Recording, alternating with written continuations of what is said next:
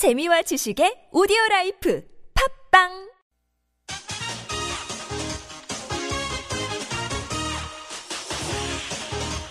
열린 인터뷰 시간입니다. 가습기 살균제 사건을 계기로 징벌적 손해배상제도 도입 논의가 정치권에서 시작이 됐습니다. 이 법을 대표 발의한 더불어민주당 박영선 의원 연결하려고 합니다. 이번 주에 3당 대표 국회 연설에서 격차 해소, 경제 민주화 이런 문제가 공통의 국가적인 가지로 제시되기도 했었는데요. 이 경제 민주화를 늘 강조해오고 있는 박영선 의원입니다. 박 의원님 나와 계십니, 계십니까? 네, 안녕하세요. 네. 네, 20대 국회에 대해 처음 연결을 갔습니다. 네, 그렇습니다. 어, 이번에 20대 국회 시작하자마자 보니까 의원들께서 입법 발의를 많이 초기하신 것 같던데 박 의원님께서도 몇 개 하셨습니까? 네, 발의를 좀 많이 한 편입니다. 예. 19대 때 못했던 법안 또 새로 해야 된다고 생각하는 법안을 어, 주제별로 발의를 해서 1호 법안은 그 서민들의 주거 안정을 위한 전월세 상한제법을 발의를 했고요. 예. 또 최근에 지금 말씀하신 징벌적 손해배상 제도를 전면 도입해야 된다라는 취지의 발언을 해서 어, 지금 이것이 국회에서 어, 활발하게 논의가 될 수 있는 그런 계기를 마련했다고 생각합니다. 예. 전월세 상한제 문제는 주택 임대차 보호법을 개정하는 건가요? 그렇습니다. 네. 어떤 내용입니까? 어, 월세나 전세를 그 뭐 예를 들면 5% 이상 못 올리게 하는 법안인데요. 어, 그동안 이것이 18대 국회, 19대 국회에서도 논의가 됐었는데 거의 통과될 뻔하다가 마지막 마지막에 예. 그 정부나 또 새누리당 집권당에서 반대를 해서 이제 통과가 못 됐습니다. 아 근데 그 통과가 못 된 그 당시의 이유가 어그집 가진 사람들의 입장에서 보면 이거는 좀 아니다 뭐 이제 이런 논리였는데요. 예. 어 사실 이 주택이라는 것을 그 공공의 개념으로 좀 볼 필요가 있지 않느냐. 그래서 선진국에서도 이 전세와 월세, 임대와 관련된 부분에 있어서는 어, 얼- 어느 일정 이상 대부분 다 5% 정도 된대, 정도 됩니다. 그런데 이5% 이상 못 올리게 하는 법이 이미 오래 전부터 네. 정착이 돼 있지 않습니까? 그래서 우리 한국도 이제는 이런 법을 정착시켜서 서민들의 주거를 안정시킬 필요가 반드시 있다라고 생각합니다. 예. 보니까 지난 19대 때 여야당들이 각기 우선으로 한 지금 이번 국회에서 해결해야 될 과제들 입법들 하면 항상 보니까 현재 더불어민주당 쪽에서는 주택임대차 보호법 관련 문제를 제기했던데 그때는 안 됐어요. 네. 어떻게 이번엔 좀 환경이 바뀌었다고 해야 될것 보십니까? 같습니다. 왜냐하면 지금 서울을 떠나는 사람들의 상당수가 이 전세값, 월세값이 너무 많이 올라서 예. 주변으로 이사를 가고 있지 않습니까? 그래서 서울 인구가 천만 명이 이제 깨졌죠. 어 그리고 이 인상폭이 너무 지나칩니다. 뭐 예를 들면 전세값 뭐 1억씩 올려달라고 이렇게 되면 서민들이 어디 가서 갑자기 그 큰 돈을 구하기가 힘들지 않습니까? 예. 그래서 이것을 5% 정도 서로 가능, 그러니까 예상이 가능한 정도의 5% 정도로 상한선을 만들어 놓으면 어 저는 이것은 어 우리가 함께 살아가는 더불어 살아가는 공화국 그러니까 공 공공 사회의 하나의 기틀이 될 수 있다. 그리고 이것이 선진국에서는 이미 그 다 함께 전착 정착되어 있기 때문에 대한민국도 이제 OECD 국가이고 해서 이런 부분은 좀 함께 머리를 맞댔으면 하는 그런 강한 바람이 있습니다. 예. 그 전월세 상한제에 대해서는 국민적인 공감도 있을 법한데 그동안에 조사 같은 거 있었습니까? 어, 당연히 찬성률이 굉장히 높죠. 예. 네. 아까 제가 또 오늘 그 서두에서 꺼냈던 지금 가습기 살균 사건을 계기로 더 주목을 받고 있는 징벌적 손해배상제도 이것도 대표 발의하셨죠? 그렇습니다. 예. 그 취지는 뭐 다 알고 계실 것 같은데 어떤 내용입니까? 네, 이것은 이제 기업의 고의적인 불법 행위를 사전에 예방하거나 재발을 방지하자는 의미인데요. 예. 그 가습기 살균제 이 옥시 사태 같은 경우도 가습기 살균제에 문제가 있다라는 것이 이미 한 4년 전에 이게 이제 밝혀지지 않았습니까? 그랬죠. 그런데도 지금의 이제 이 4년이라는 시간이 경과하는 동안 뭐 했냐는 겁니다. 다시 말하면 정부는 방관을 했고 기업은 무책임한 거죠. 기업이 아마 이것이 문제가 있을 거다라 그러면 그 당시에 즉각 이것을 판매 중단을 하던가 예. 했어야 하는데 이 가습기 살균제로 피해를 받은 엄마 이야기를 들어보면 아이는 점점 죽어가는데 병원에서는 계속 원인은 모르겠다고 하고 아이가 입원해 있는 상태에서도 가습기를 틀었다는 거 아닙니까? 예. 그래서 이 엄마가 지금 가슴에 완전히 못을 받고 잠을 못 자고 있는 이런 상태인데요. 만약에 징벌적 어, 손해배상 제도가 도입이 됐다면 과연 기업이 이 정도로 무책임하게 행동을 했을까 하는 이제 그런 질문을 던질 수가 있고요. 예. 또 폭스바겐 연비 조작 사태를 보더라도 어, 우리나라에서는 800억 과징금을 물리게 하겠다. 뭐 이 정도밖에 지금 할 수가 없습니다. 법이 네. 없기 때문에 이 소비자 보상은 완전히 빠져 있죠. 그런데 오늘 아침에 들어온 뉴스를 보면 이 폭스바겐이 미국에서 연비 조작에 따른 피해 보상을 위해서 약 103억 달러, 그러니까 우리 돈으로 11조 8천억 원을 지불하기로 했다는 어, 보도가 들어와 있습니다. 예. 어, 이것은 우리나라가 그만큼 이 징벌적 손해배상 제도가 없기 때문에 에, 외국 기업들이 우리 소비자들을 너무 쉽게 생각하고 있다라는 한 대표적인 사례가 될 수 있다고 생각합니다.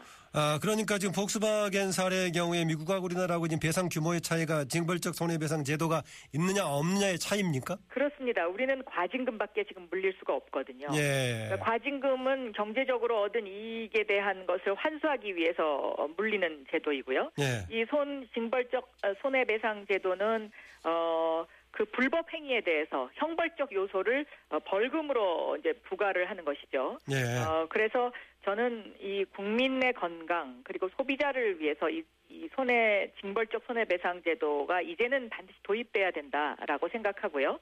또 기업이 어, 이런 어떤 이런 문제로 다시는 이런 일을 하지 않도록 재발을 방지한다는 차원에서도 어, 저는 반드시 필요하다라고 생각하고 있습니다. 예, 박근혜 대통령도 지금 후보 시절에던 징벌적 이 배상 관련 얘기도 했었고 대기업에 대해 총수들에 관해서 심지어는 사면에 대한 제한도 얘기했던 것 같은데. 그렇습니다. 이 새누리당이 징벌적 손해배상을 세 배로 하는 내용이 공약에 포함돼 있었죠. 예. 그리고 당선자 시절에 아마 2012년 12월 달로 기억을 하는데요. 어, 이때 그 중소기업인가의 간담회에 가셔서 박근혜 대통령이 대기업의 불공정 거래에 대한 징벌적 손해배상 제도와 관련을 해서 최대 10배까지 배상액을 확대하겠다라고 발언을 한 적이 있습니다. 예. 어, 그래서 만약에 국민을 생각하는 대통령이라면 이런 옥시 사태로 인해서 정말 가슴 아픈 엄마들이 많은데 대통령이 나서서 저는 이 징벌적 손해배상 제도 이제 도입해야 되는 거다. 도입해야 되겠다 라는 발언을 저는 해야 한다고 생각합니다. 본인의 그 선거 공약이기도 했었고요. 예. 어, 그런데 지금 단 한 마디 말도 없다는 것에 대해서 굉장히 저는 좀 안타깝게 생각하고 있습니다. 어, 지금 징벌 규, 규모 범위를 지금 몇 배쯤을 하고 있습니까? 박 의원께서 지금 어, 제안 제가 내용이. 낸 법은 세 배로 하고 있습니다. 예. 물론 미국에서는 이것이 이제 무한대이고요. 또 주마다 또 좀 다르고 사안마다 다르긴 합니다만은 어, 처음 시작하는 것이고 어, 그리고 어, 어느 정도 양자 간의 합리성이라는 측면에서 세 배가 적절하지 않나 해서 세 배로 하고 있고 또 현재 우리나라의 징벌적 손해배상 제도가 일부 도입돼 있는데요. 하도급 어, 거래 부분 등에서 여기에 이미 그 세 배까지 책임을 물을 수 있도록 이렇게 되어 있습니다.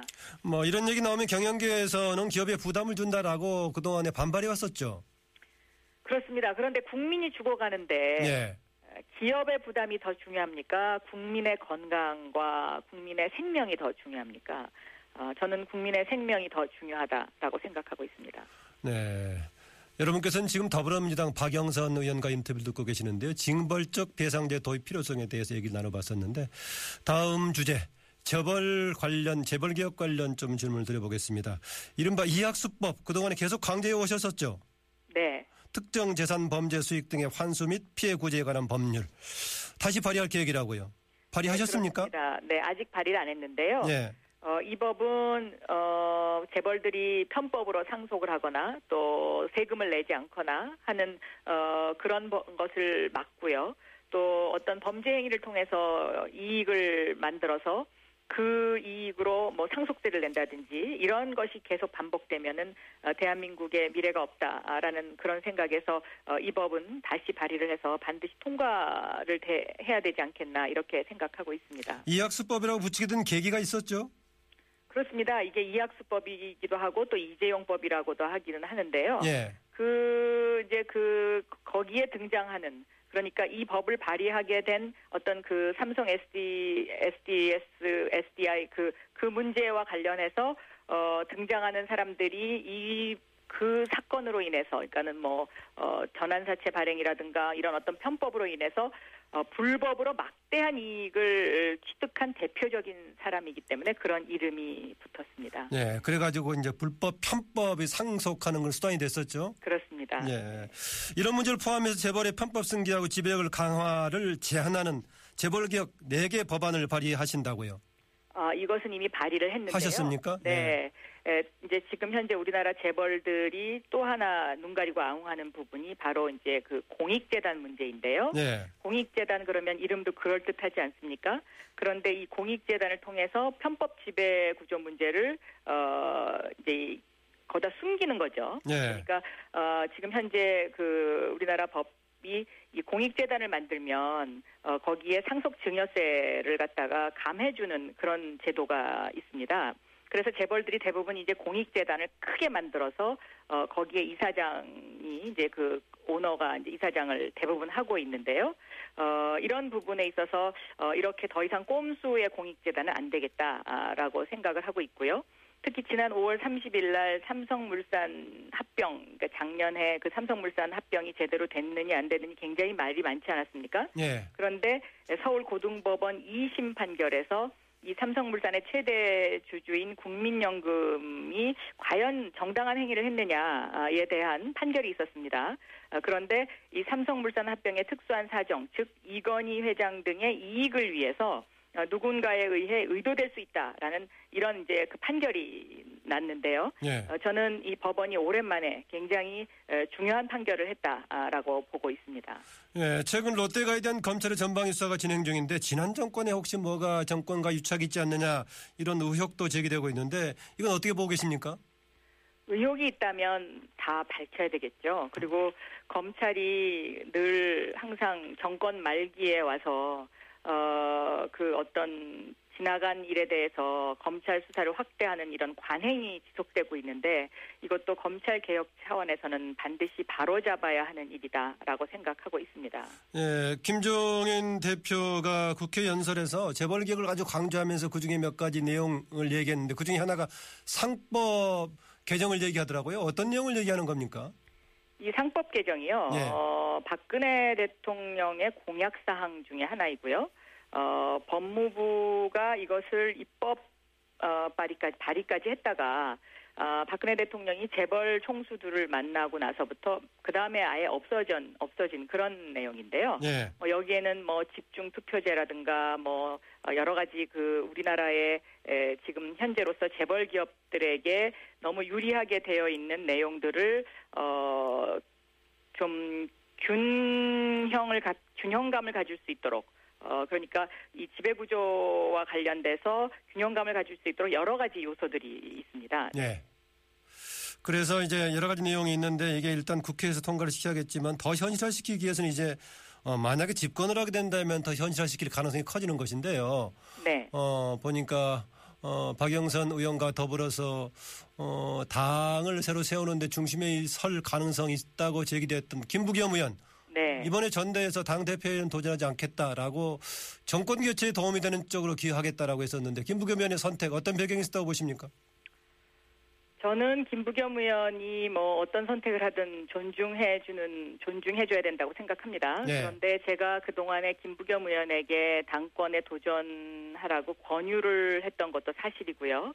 어, 왜냐하면 어, 지금 더불어민주당에 있어서 가장 그 절체절명의 과제가 정권 교체인데 예. 이 정권 교체를 위해서 우리에게 가장 필요한 것은 확 장성과 신뢰성 예. 그리고 어떤 가치를 가지고 국민들에게 설득을 할 것이냐 이 세 가지 문제라고 생각이 됐기 때문에 그렇게 말씀을 드렸지요. 예. 그래서 이제 같이 더불어서 같이 갈 만한 분이다라고 생각했었는데 김부겸 의원은 이번에 하지 않기 때문에 그 중에 한 구성원이었던 박영선 의원께서 직접 다시 이번 다시 한번 또 당 대표에 도전할 생각 갖고 계십니까 혹시? 아 저는 그 저희 그 더불어민주당이 정권 교체를 위해서 각자의 롤이 있다고 다 생각하는데요. 예. 어, 저는 어, 제가 초선 의원 시절부터 해왔던 일, 에, 다시 말하면 경제민주화, 아, 그리고 그 경제적 불평등 해소를 위해서 이 일에 좀 더 많은 시간을 써야 되지 않을까 저는 그렇게 생각하고 있습니다. 어, 전에 원내대표 맡으실 때 비대위까지 맡으셨다가 여러 가지 과정으로 다 하지 못하셨는데 다시 한번 맡아서 그때 하지 못했던 걸 하고 싶다 이런 생각 없으십니까?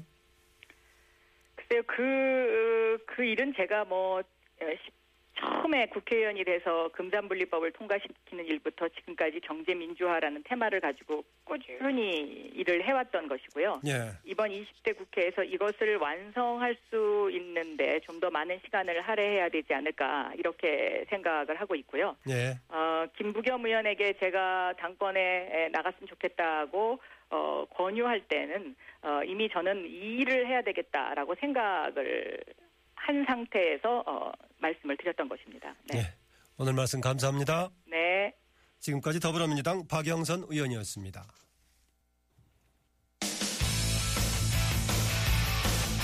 한 주간 가장 궁금한 스포츠 뉴스를 들여다봅니다. 주민 스포츠. 주민 스포츠 기영로 스포츠 평론가와 함께합니다. 어서 오세요. 네, 안녕하세요.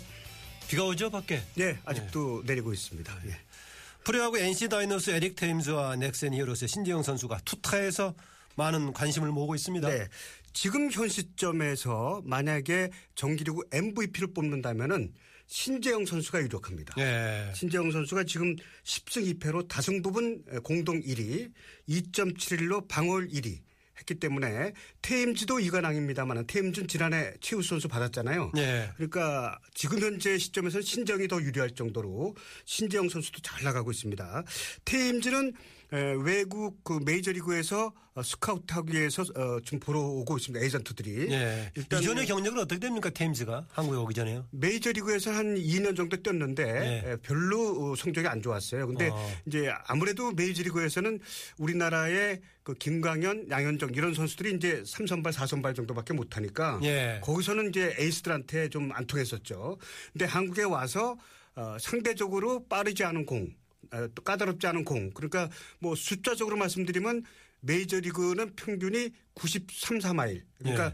파, 아, 한 148, 9km. 예. 또 일본이 144km 정도 평균. 예. 우리나라가 141km 정도니까 메이저리그보다 투수, 우리가 투수 구속이요. 예, 평균 구속이 어. 투, 어, 그러니까 투수들의 예. 그러니까 한 7, 8km 덜 어, 느린 공을 치는 거죠. 예. 그리고 어, 메이저리그를 볼 때는 한 4선발, 5선발 정도를 어, 우리나라에서 공략하게 되니까 굉장히 테임즈를 볼 때는 굉장히 수월했던 데다가 본인도 또 어, 개안을 좀 한 거죠.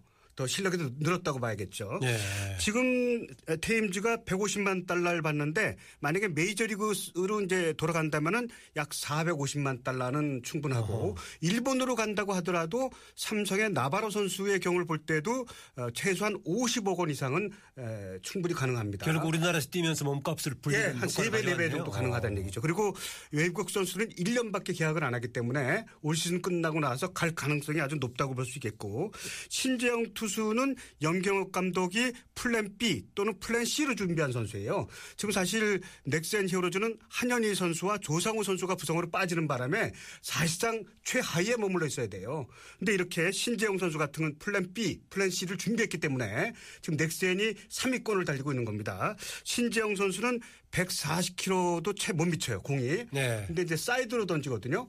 근데 이제 릴리스 포인트가 빠르고 제구력은 이 선수한테 이제 잘 표현한 말이 뭐냐면 신재영한테 홈런 뺏는 것보다 볼넷 뺏기가 더 어렵다. 예.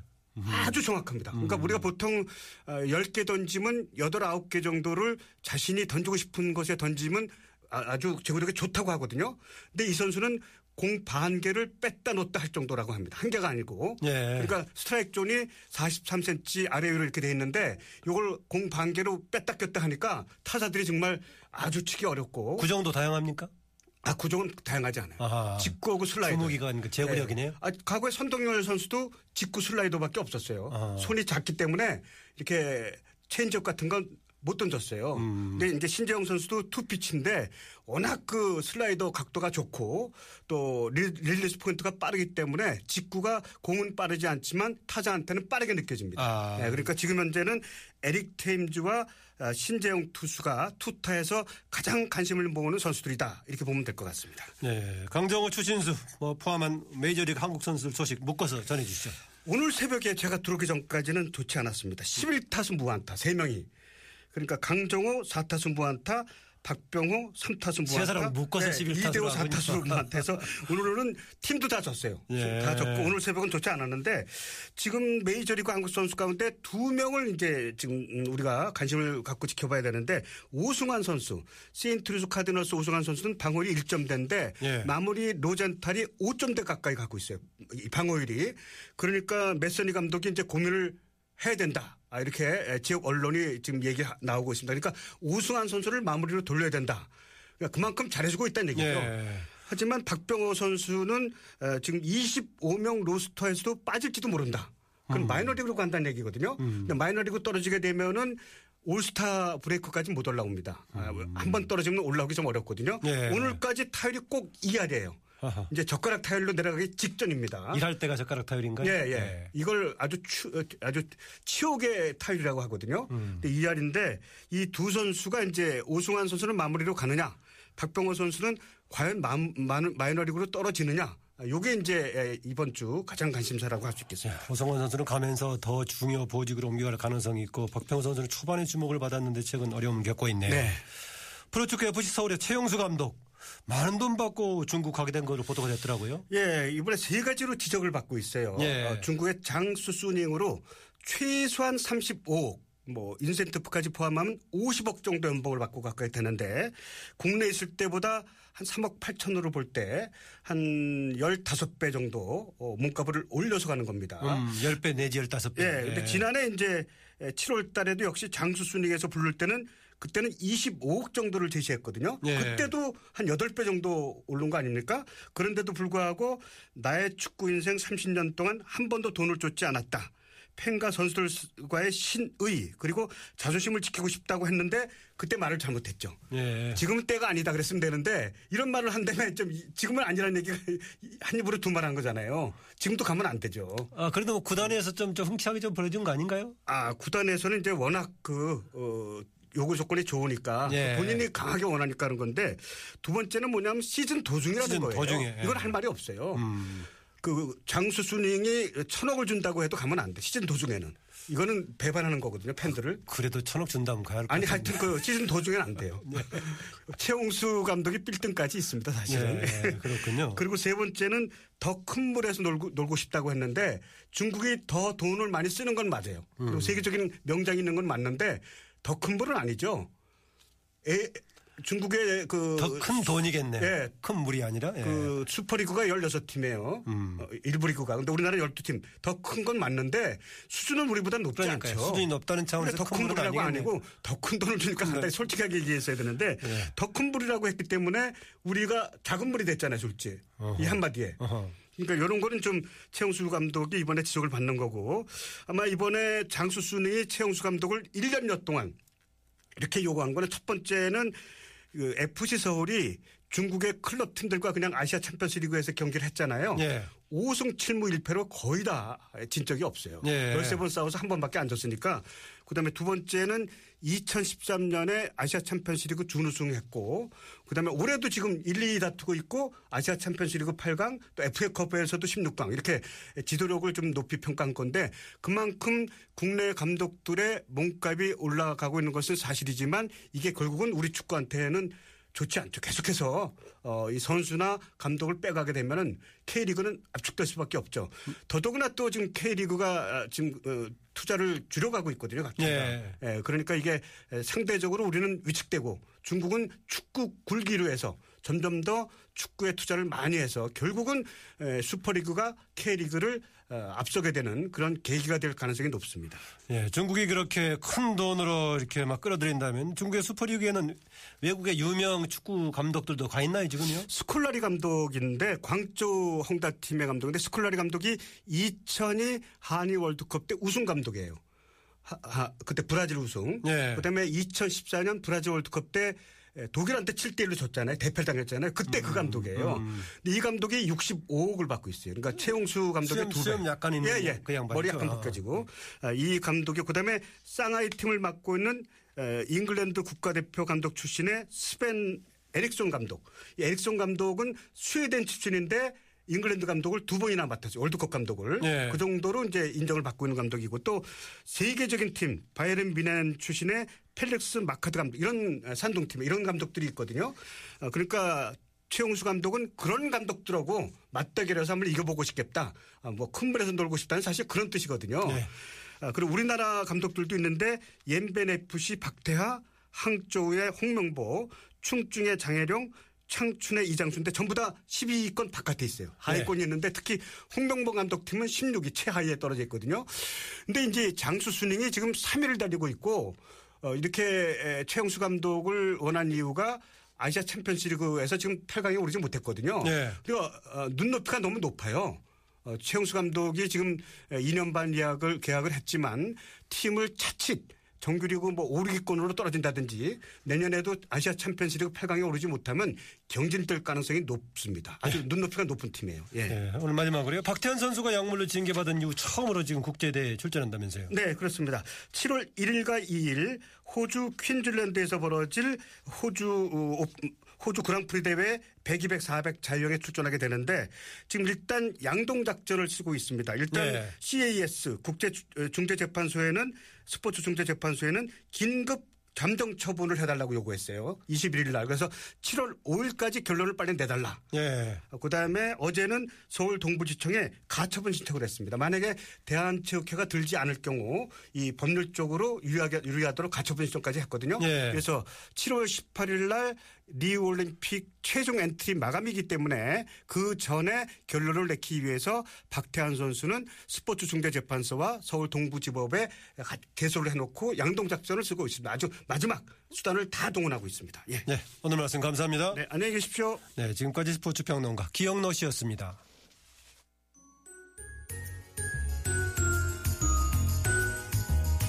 시사에서 지식을 얻다. 검찰이 검찰 정관 비리 사건, 일명 홍만표 사건을 개인 비리로 마무리 지었습니다. 이에 대한 대부분의 반응은 이렇습니다.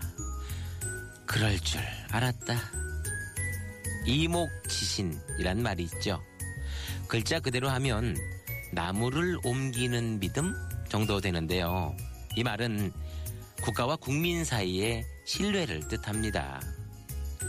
중국 정국 시대에 상앙이라는 개혁가가 있었습니다. 이 사람은 진나라가 전국을 통일하는 토대를 닦은 사람인데요. 성문 앞에 3장 높이의 나무를 세워두고 이 나무를 어딘가로 옮기면 많은 상금을 주겠다고 했답니다. 처음엔 나무를 옮기는 사람이 없었습니다. 말도 안 되는 소리라고 생각했던 것이지요.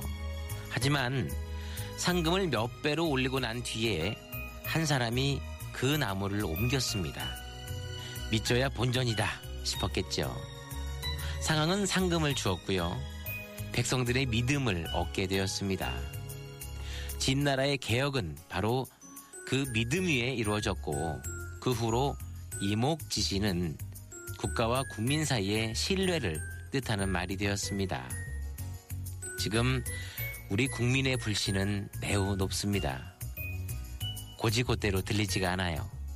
정치 불신, 정부 불신, 특히 사법기관에 대한 불신. 네. 암튼, 그럴 줄 알았다는 국민들의 말. 흘려듣지 않았으면 좋겠습니다.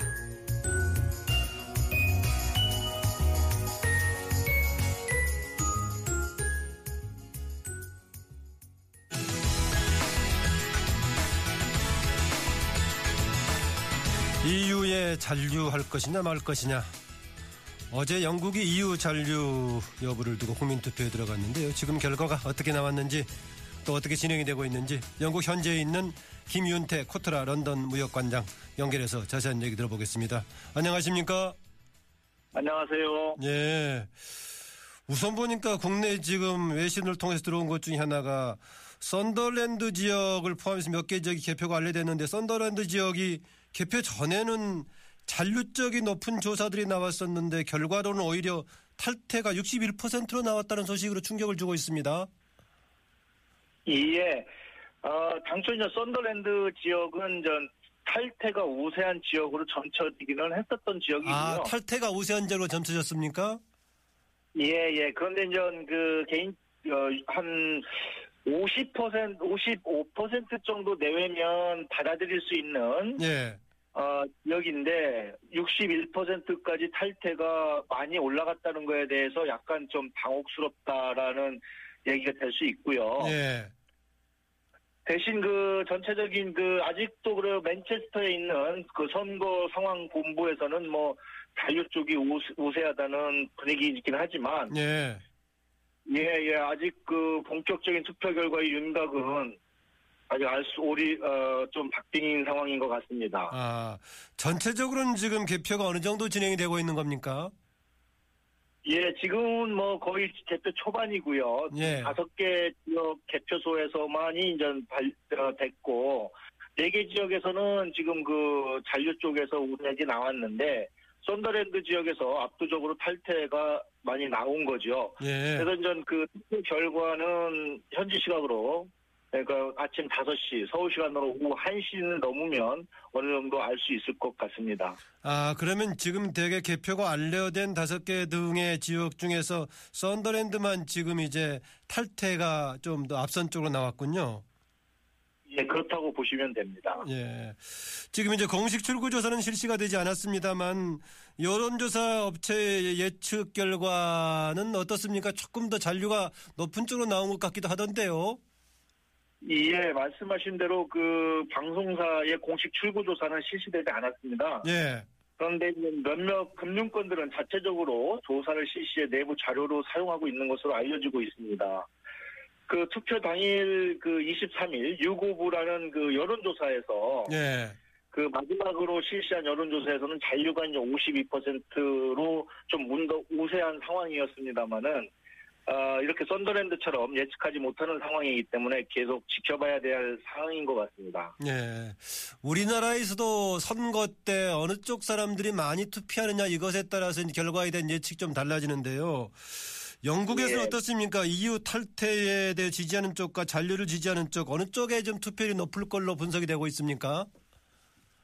아, 예. 일반적으로 이제 EU 탈퇴 지지층의 표의 결집력하고 예. 적극적으로 투표층이 많다는 이야기가 있습니다. 아, 탈퇴 쪽이요?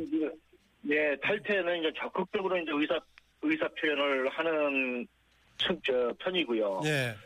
또 한편으로는 그 EU 탈퇴 여론이 높은 이제 노년층의 투표율이 전통적으로 높다는 이야기인데요. 예.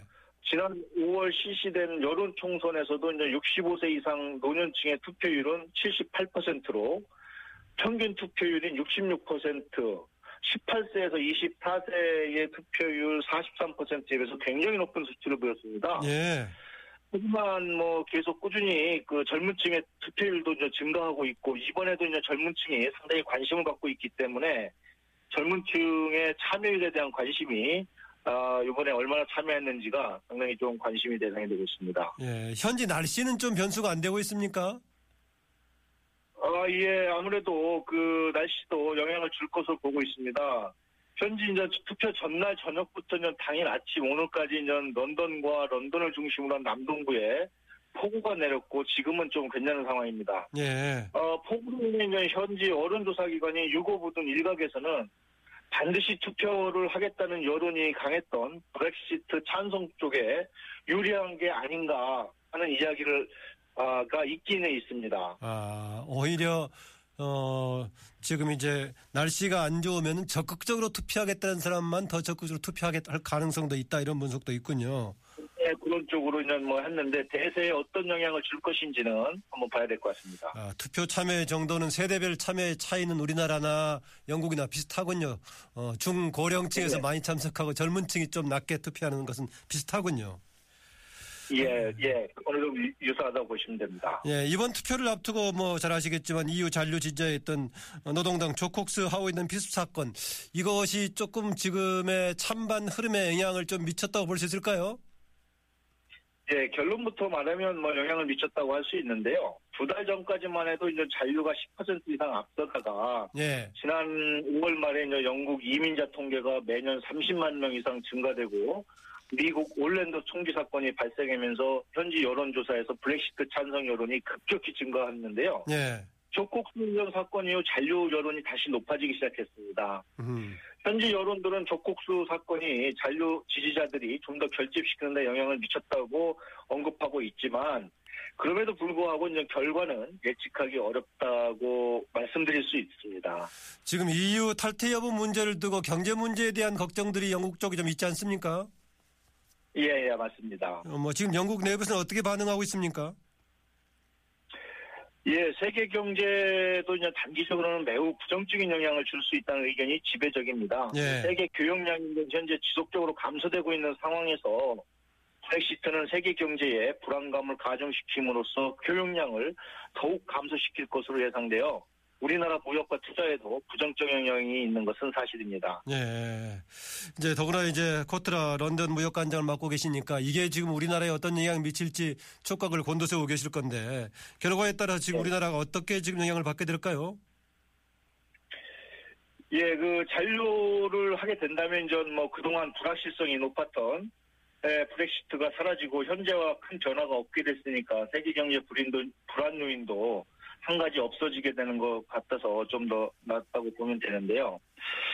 어, 브렉시트일 경우에는 이제 뭐 관세하고 비관세 장벽이 생겨서 상당히 우측될 가능성이 있기 때문에 어, 뭐 수익 우리 국내 기업들의 수익성 악화가 어, 가능성이 매우 높습니다. 예. 또한 브렉시트가 되면 영국은 저 금융을 중심으로 한 총 부가가치의 약 80%를 차지하고 있는 서비스 분야가 가장 큰 타격을 받을 것으로 예상되고 있습니다. 그렇기 때문에 이제 영국의 대한 투자 역시 상당히 감소할 것으로 이해하고 있습니다. 네, 오늘 말씀 감사합니다. 감사합니다. 네, 지금까지 김윤태 코트로 코트라 런던 무역관장이었습니다. 어, 네, 앞서 열린 인터뷰 시간에 더불어민주당 박영선 의원과 함께 징벌적 손해배상 제도에 대해서 얘기 나눠봤었는데요. 청취자분들 의견 소개해드리겠습니다. 3038님, 징벌적 배상법 빨리 처리되었으면 합니다. 복스바겐 배상 금액 뉴스 보고 화가 나네요. 소비자가 더 이상 호갱이 아니기를 바랍니다. 잘 아시겠지만은 복스바겐 지금 어, 리콜 조치를 두고 한국과 미국에서 지금 배상 조치가 완전히 엄청난 차이가 나고 있죠. 우리나라에는 이런 제도도 미비돼 있으니까 만약 이런 배상법이 빨리 되었으면 옥신 문제도 조금 해결하는 데 도움이 됐을 거다. 이런 지적들이 다 공통적으로 나오고 있는 것 같습니다.